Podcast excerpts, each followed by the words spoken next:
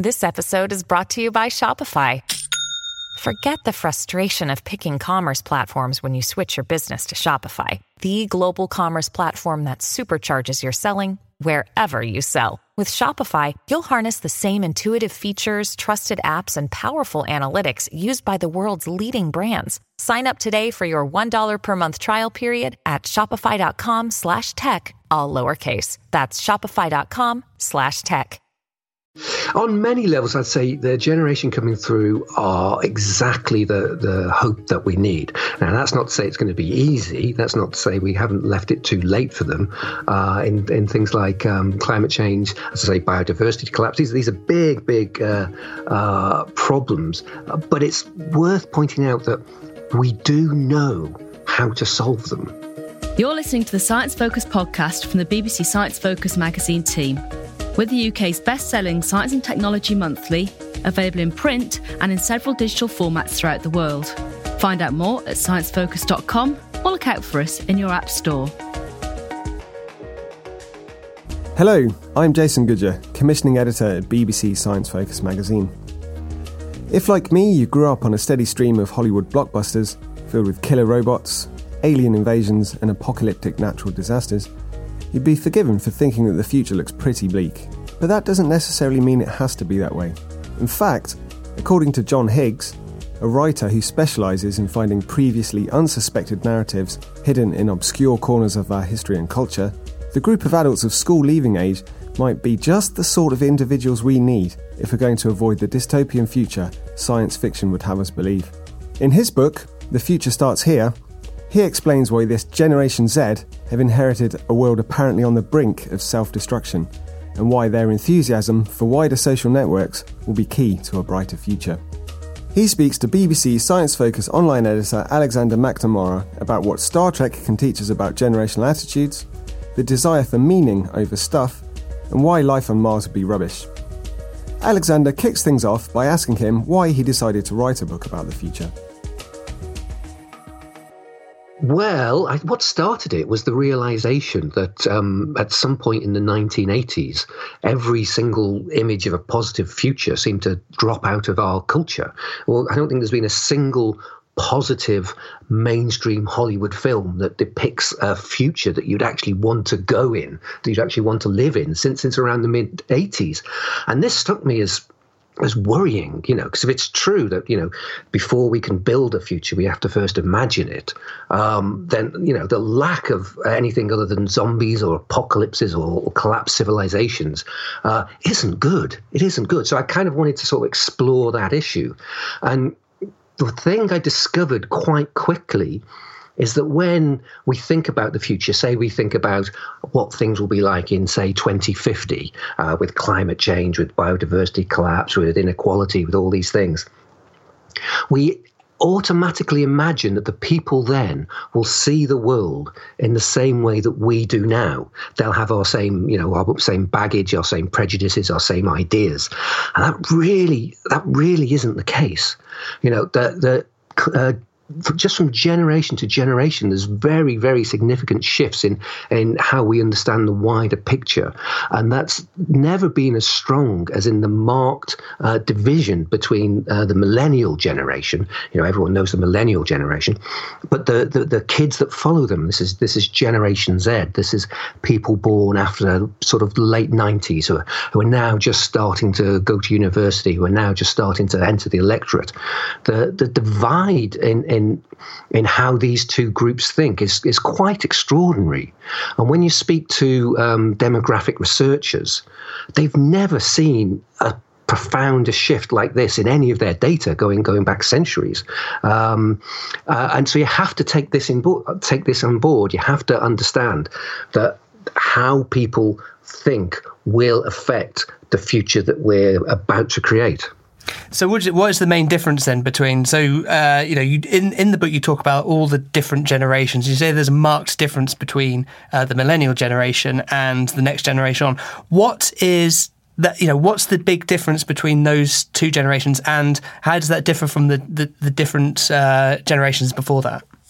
Well, the easiest way to put it would be that uh, millennials uh, are the most individualistic generation that we've ever had. It's been it's been a trend that's been building through the baby boomers, through through Generation X, to the millennials.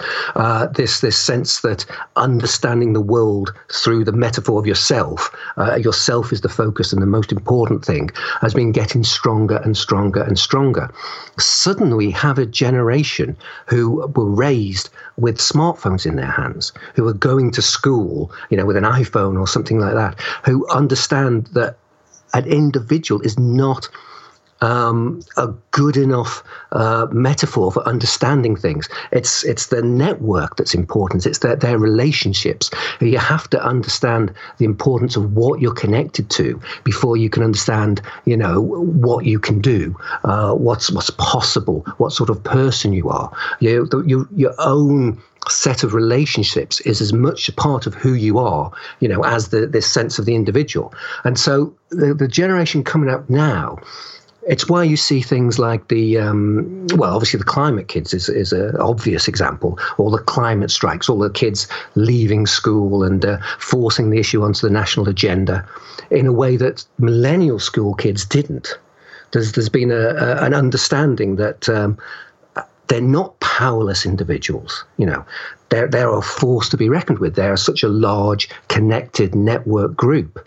And I think a lot of people are very dismissive of them. They're usually described as like snowflakes people focus on their anxiety, their their, uh, their worries. They, they they they think they're sort of sort of uh, weak. But there's the again, this is the shifts, the huge changes that have come. There's been a, a massive increase, uh, yes, in anxiety, but also in empathy, because these are very very closely connected. You know, if if if the walls you build around you uh, break down, uh, you get both anxiety and and empathy, and the greater uh, greater level of empathy that this um, this generation is showing uh, is going to become a very very significant factor in politics going forward as they enter the electorate and the, the later baby boomers start to start to die off. So these baby boomers are the people that are uh, essentially the ones in power now. Yes, absolutely. Yes, and they they sort of see the world through the eyes of the 20th century. Uh, and that's just not how people are going to be seeing the world in just a few decades. It's, I, I think, what we're seeing now. It's kind of like the last thrash of the dragon's tail, really. So uh, it's it's like you know sometimes a virus has to run its course before you can build up the antibodies to it. A, lot of people are very um, horrified by um, the state of the world at, at the moment and, and, think everything's just going to pot and everything's sort of sort of terrible. Um, but they're not seeing this, this, this sort of change that's sort of coming in, and and the, and the realization that. Um, while baby boomers and gener- Generation X, like myself, while we did absolutely nothing about, say, climate change, you know, we knew about it, we heard about it, but there was a sense of, well, I don't see why I should, you know, have to do anything about it. And if I'm not going to, then other people won't. So if other people won't, then nothing will happen. So we'll just sort of ignore it. That's that's kind of the reason why nothing has happened for decades with, with, with climate change. This generation coming through, they just don't think like that at all. You know, they, they, they think obviously we have to do something. What's going to work? You know, that's it's a very, very different shift. And seeing the future when you factor in things like this, it suddenly becomes, you know, a very, very different, uh, different, different perspective to, you know, what the the, the mainstream Hollywood films have, have been telling us. And so, why do you think it is that these this this sudden change? What what makes this new generation? I don't know what this sort of post-millennial generation is called. But um, what, uh, ge- yeah, Generation Z is what they're usually called. People are still squabbling about about the name, but I think that's the one that doesn't make any sense, but it seems to be sticking. Mm. So what is that? What you know? Where has that shift been? That's that's gone. You know, I'm, I'm I think I sit firmly in the the millennial bracket. Um, yes. And um, so what you know? What is it that's that's made this Generation Z so different? You know, has there been a catalyst in there? Well, I mean, a large part of it is being raised networked. Uh, is being raised with the internet. Only not. It's they've, they've never known a world without it, um, and the, you can see the shift in how people say think about selfies. You know, if, if someone if an older person sees someone taking a selfie, holding the phone out, photographing themselves, they immediately think, oh well that's vain. You know they're taking a picture of themselves to look at themselves. They're sort of self-absorbed and vain. But to a generation z they see someone communicating with their friends. They see someone sharing a moment with their, their wider group. They they don't see it as just uh, one person alone because it's not. That's just not what it is. That doesn't explain what's sort of going on. And that automatically always thinking in terms of how this connects to others and how that how that things uh, clearly must be connected to to uh, this this rise in the smartphone. In fact, when you look at the demographic um, changes, it's usually around 2012, maybe 2011, 2012, was this huge shift in all these different attitudes, uh, and that coincidentally enough, is the same place uh, where smartphones became ubiquitous. So although the, the generation Z hate the idea, you know, that they're formed by their smartphones, we can blame their smartphones for their anxiety and things like that. Uh, I, th- I, think there's there's a, a, good argument for it. So that sort of that, that was more of a, a catalyst to to what made these changes and what made it happen. I think so. Yeah. I mean, there's there's, there's many other factors. I mean, they've they've grown up, you know, after 9/11 and after the um, uh, the the 2008 global financial collapse. They've sort of grown up in an era where there's it's not really worked. Nothing's really worked. There's been no sort of great sort of um, uh, moments. I mean, when I grew up, uh, I was born in 1971. Uh, we'd see things like Saturn V rockets on the TV, or we'd watch programs like Bionic Man, and we'd just think, oh, you know, there was there was exciting, positive things, and the West seemed to be seemed to be. Um, uh, unstoppable. Really, the West seemed to be doing all sorts of extraordinary things. Um, this is a generation that's seen the West sort of fail in many, you know, many aspects since, and are much keener to. Um, uh, criticize or look for ways to improve things than we were. Hmm. It's just uh, what you say there. It remind, makes me think back to sort of when I think of uh, the future, the vision of the future from the past.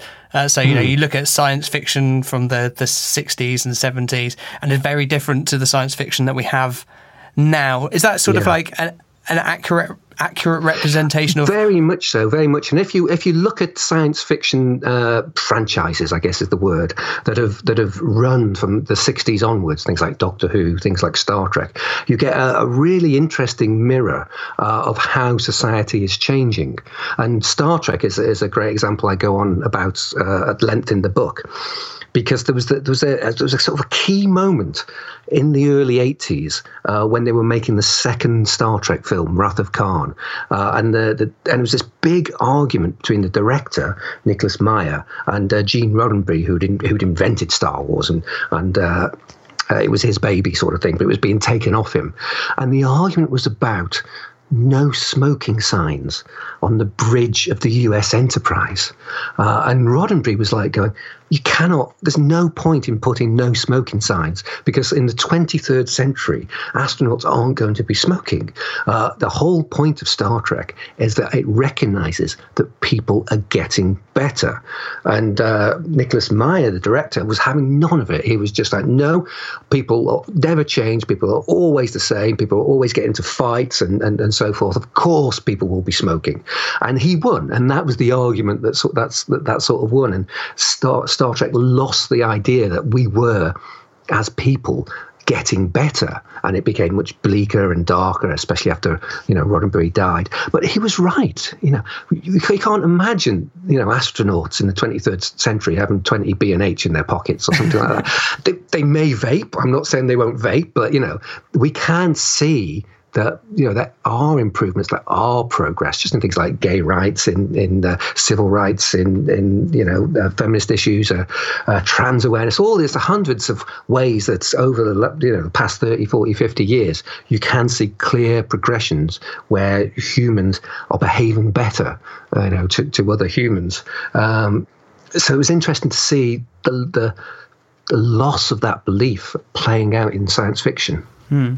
I love the fact that you brought up Star. Like, you know, I'm a Trekkie and I've I've, I've watched them all, and there's there's a definite you know there's definite changes uh, in the, the, the style and tone of the programs as there as you go on like through time. Um, yeah. Uh, do you think that, that you know you've got your 60s Star Trek, which is very colourful and bright? The reason why the, the, the second Star Trek film, The Wrath of Khan, that was darker was that just because the new generation was coming in with their opinions and uh, the way how they their worldview? I think it was because they let Gene Roddenberry make the Star Trek film he wanted to make, which was the, the, the very first one, which, as you recall, was quite long and ponderous. Uh, and it was successful, but it, it, could have been a lot more successful if it had been much more of a straight 80s adventure sort of yarn, uh, which is what the second one was, which is, uh, uh, again, it was much more naval. It was, it was Star Trek was a military thing, which was something Gene Roddenberry argued against.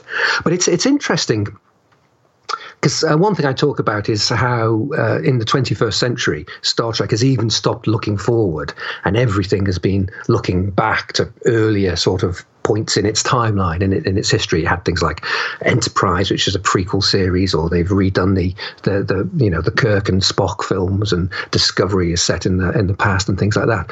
Um, but since I wrote that, they've started to look forward again. You know, they're talking about things like uh, this Picard series. They're, um, they're the the next series of Discovery is going into the future. So there is a shift changing even in Star Trek. There's this this sort of this belief in the future again is starting to appear. And I know it seems daft to, to read too much into into things like that, but they are little bellwethers of, of you know larger cultural trends.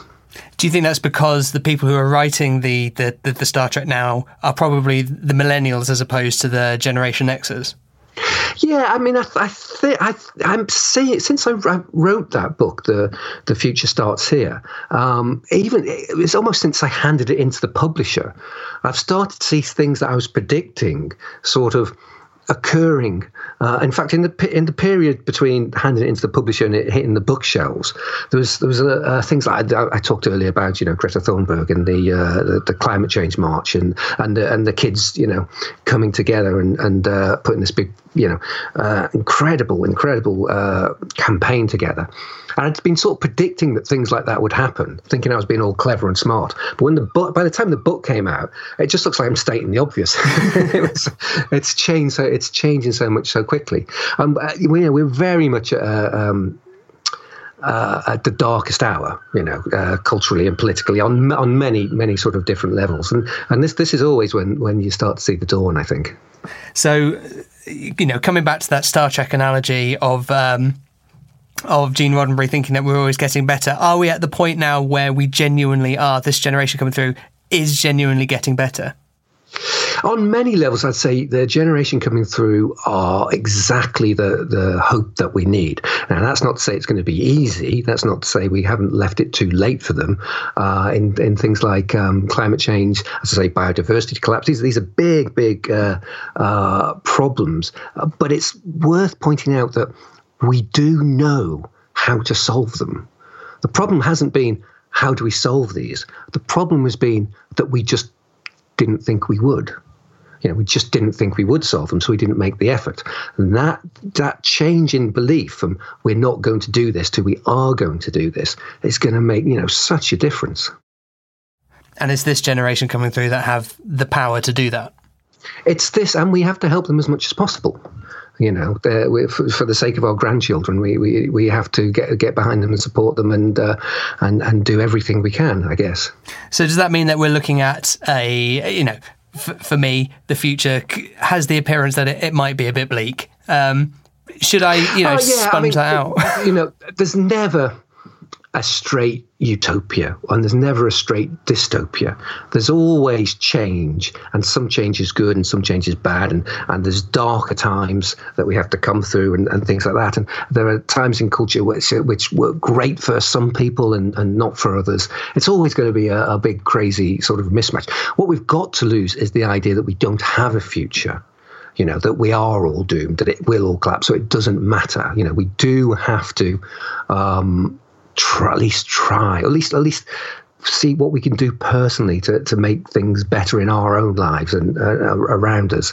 Um, we've got we've got to have that hope. I think what it comes down to it's it's quite interesting. It's it comes down to the the subject of um, what makes a meaningful life, uh, and and the the answer to that seems to be enthusiasm. You know, if you have enthusiasm, it doesn't really matter what for, but it, it gives you purpose and it makes life self, you know, self evidently worthwhile and and um, and uh, you know, a reason to get up in the morning. Uh, and it, it, a lot of it is about arranging our uh, political world um, to allow people to explore their enthusiasms to to build because you know, everybody's got something they want to do. You know everyone's got something that they're interested in. But normally you know the the the reality of working two or three little gig economy jobs or the you know the cost of your rent or or things like that just completely drain your energy and, and drain any time you have for uh, dedicating to those things that you know you really know what you should be doing. You know, if we can politically move to allow um, people more time uh, and more freedom for their own enthusiasms, which does, I think, start appear to be happening. Um, th- then we've got quite an amazing future ahead. I think. I mean, it's going to be it's going to be difficult. It's going to be a lot of adapting to climate change because we've left it too late. You're looking at um, things like a, basic income, you know, political changes like that. Uh, I talk a lot about the importance of rewilding in the book and um, and uh, our relationship with planet Earth and, and realizing that you know our, our our future is not in space. It is here, and we do have to look after this this place. Uh, and and our relationship with AI and our, our technology technology and all these different various factors are all sort of uh, there's kind of interesting things ahead. Is what I'm saying. Yeah, no, no, that's that. There's there's there's a lot to take in there. Um, so I was just wondering if maybe you could uh, explain, you know, why is it that it's only now that we're, we're, we're feeling this this level of enthusiasm, whereas before, you know, the different generations have felt sort of this nihilistic approach to things. it really is this huge wave of individualism that, that uh, marked the 20th century, um, which those of us, you know, raised and brought up in, in the late to mid 20th century, just assumed was normal. You know, we just thought that, well, this is this makes total sense, and this is how how things could be, and and it sort of started from the end of sort of World War One onwards, really, because there was a collapse in the way we we understood the world as this hierarchical thing where everybody had their place, and uh, and it was your place in the hierarchy that was more important than what you're actually like as a person. That was that was that was the old way of seeing things. That all broke down with World War One, and then going into World War Two, and then and the second half we had this huge rise in the idea of no, it's the individual that's important. You know, in the 20th century, we'd we'd have heroes like um, uh, Clint Eastwood character in the, in the spaghetti westerns, the man with no name. Right, he was such a such an individual. He was so he was so isolated from everyone else. Like he didn't even have a name. And in the 20th century, we looked up to that. We thought, oh, that's so cool. You know, he, he's so isolated. He doesn't even have a name. We thought that was a great, great thing. And obviously, to um, people being raised now in the networked world, that's just ludicrous. You know, that's awful. You know, we, we need we need each other. You know, that's a that's a, a, vital part of what makes worthwhile, what makes life worthwhile and necessary. You know. And so, this new generation, which have a lot more empathy and uh, enthusiasm for everything, what what's the, what are they going to do that's going to make the future, um, you know, workable and a, a far more place, uh, far more pleasant place to be? Well, um, Oh, that's quite a big question, but I mean, it's sort of harking back to the. the I mean, the it's other a big, yeah. It is. I mean, it's going to be a big, big political change uh, as they spill into into the electorate. They have so much more concern um, for others. This, this, the importance of being woke is a lot to do with the importance of you know thinking, hey, hang on, how's this going to affect other people? Having concern for, for others and, and not trying to hurt people and and and and, and treat others uh, you know with decency and uh, respect. Um, how it you know how it's all going to play out we've yet to see um, but that's certainly the the qualities that you'd be hoping to see at this point definitely you know certainly the qualities that uh, um, that exactly what we need at this point in time. I think. Mm.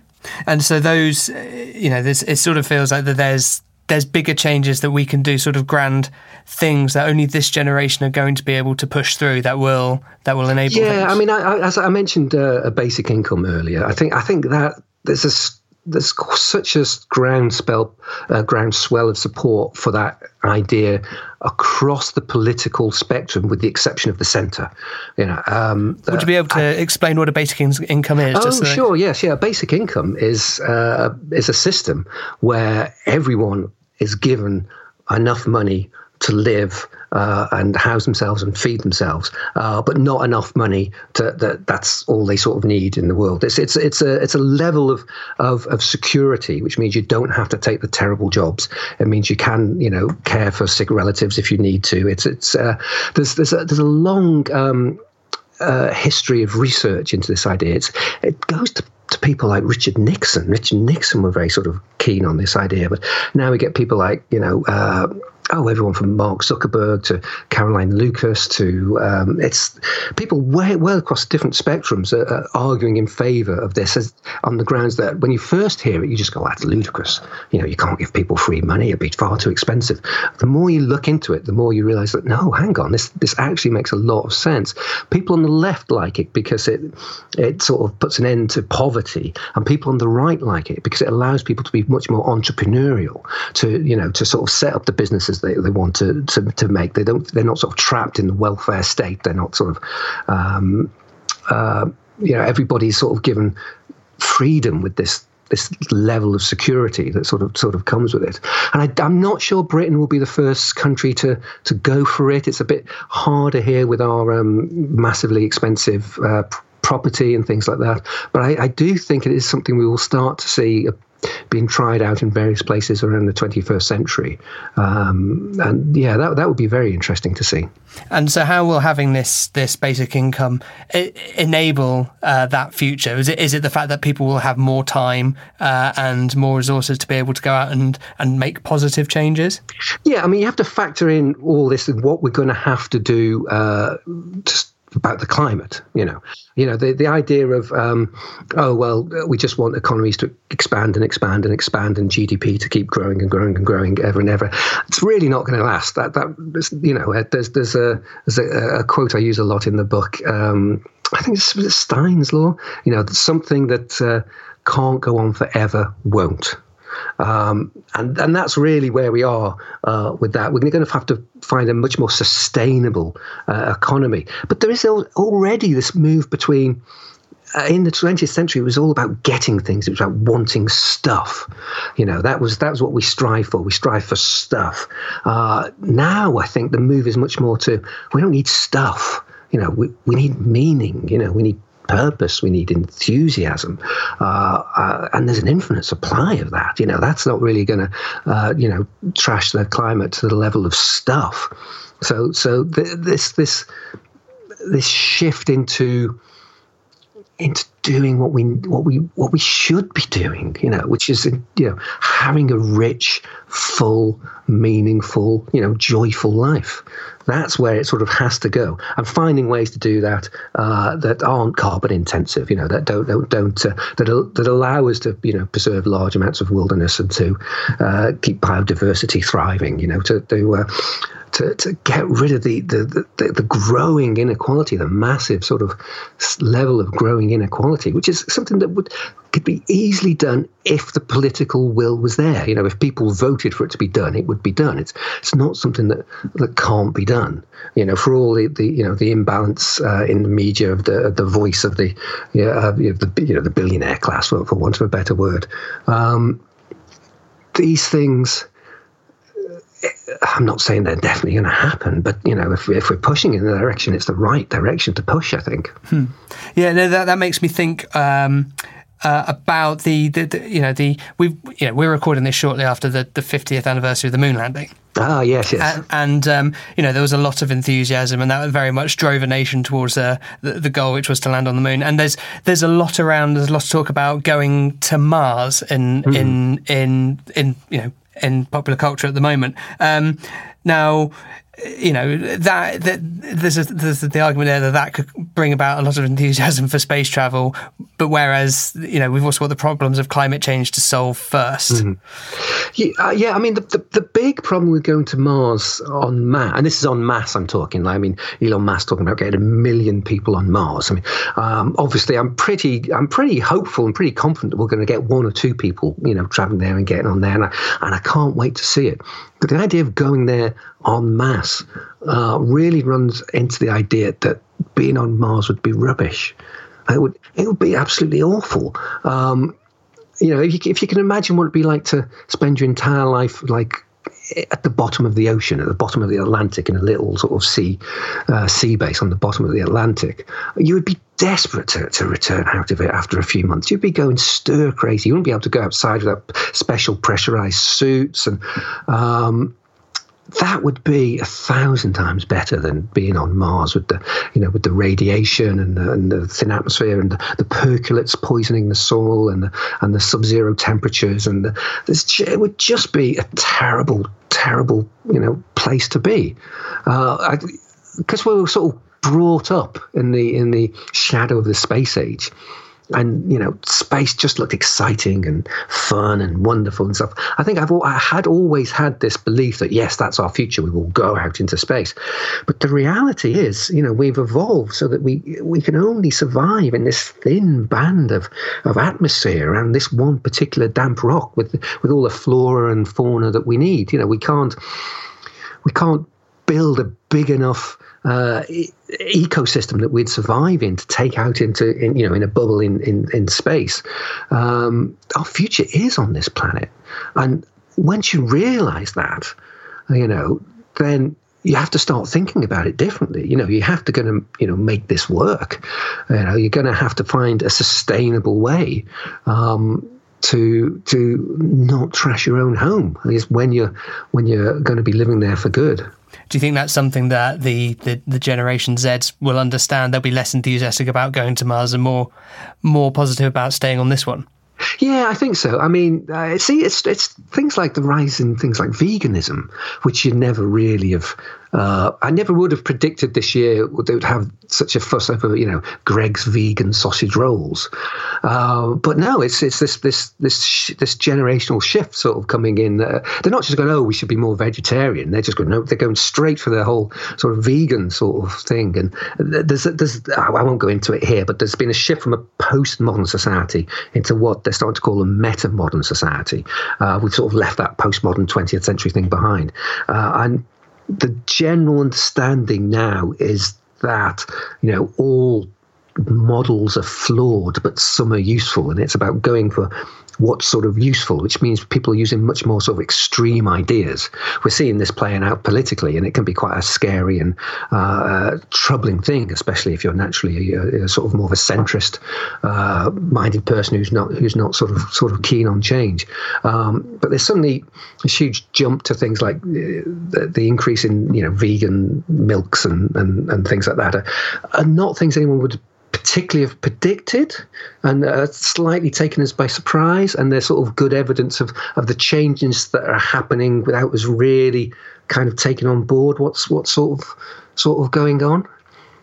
I think the whole trans rights thing is very interesting because it used to be that. Um, you know, if you're looking at sort of like gay rights or, or, or feminism or civil rights, there would be like a, decades of campaigning to raise awareness in, in the society or in, in, the, in legal terms before change would start to happen. That's how these things usually sort of happened. But there wasn't really wasn't any of that for the, the whole trans rights thing. It's just like this generation just got it and sort of explained it to the rest of us. Uh, and then I'm sort of like going, oh, now my Prince records make sense. I see. I never realised that. Now that's okay. I get it.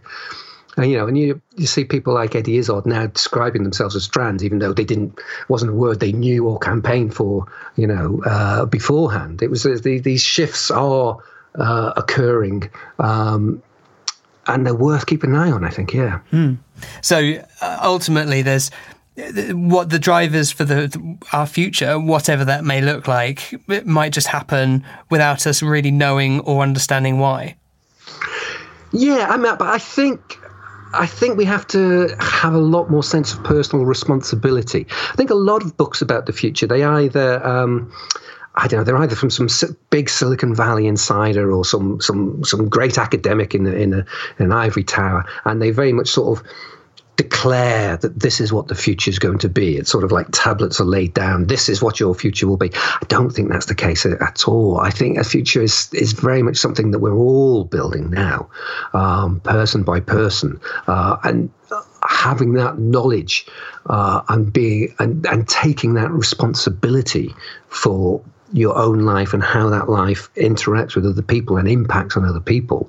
Um, that's what's that's what's building the future. It's, it's very much more it's much more ground up than top down. I think um, it's it's not set in stone. You know, we could all be awful people and ha- have a terrible future, but we might not. You know, we, we that's certainly not definite. That's certainly not set in stone. You know, uh, it's wor- it's worth thinking about about better places we could be heading because we go where the focus is. Mm. And that's how we're going to get there. that's how we're going to get there, yes. Yeah. Brilliant. Um, I just have one more question that I desperately need to ask you. Yes. Why did you have to ruin the Breakfast Club for me?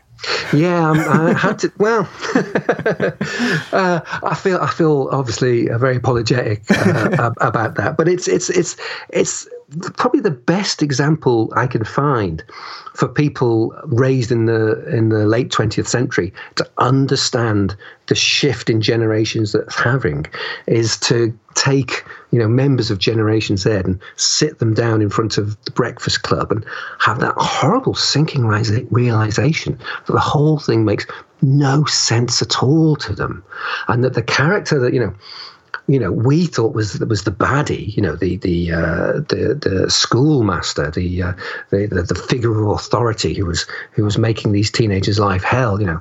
Uh, isn't the baddie to them at all. You know, he's he's just someone who's doing his job. He's just coming in at the weekend because he wants the school to be running better. You know, he's he's a bit of a fool, but he's light relief. He's comic relief at sort of best.